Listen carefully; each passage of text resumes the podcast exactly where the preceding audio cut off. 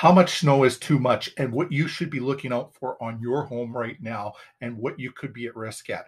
Um, first one we're looking at here, this is the stack and it's on the roof of your house and it vents the gases coming out of your bathroom from your toilet and whatever else. Um, and you can get quite a smell in your house if that gets plugged.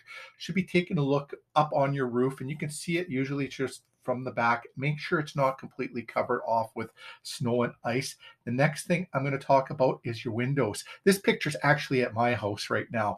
And, uh, you know, one, it impedes uh, exit in case of emergency. You should be shoveling that away. And as we start to warm up, hopefully one day, you don't want that melting and having any water seep through your windows. The next thing, really important, do you have a natural gas furnace um, that's a high efficiency furnace? If you do, you have PVC piping coming out, and it usually comes out the side of the house. Uh, there's been lots of people lately that snow is blowing up over that, and there's an intake and an exhaust. So if you get an intake that plugs off, then your furnace doesn't work properly and you'll end up without any heat.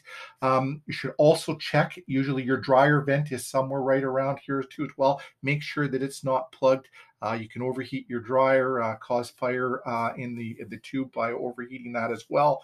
Um, when it's not able to vent out, the next thing is snow load how much snow is on your roof. Be taking a look at that. There's a lot of snow on there. Have a professional come out and uh, uh, and uh, and have that taken care of. If you have any questions on that, you need uh, somebody that uh, that's reputable to do these things for you. Don't ever hesitate. Reach out to us, and we can point you in the right direction. Want to hope you're having a fantastic day. Hope this winter ends soon. Looking forward to it. And uh, yeah, talk to you soon. Any real estate related questions, just reach out to us.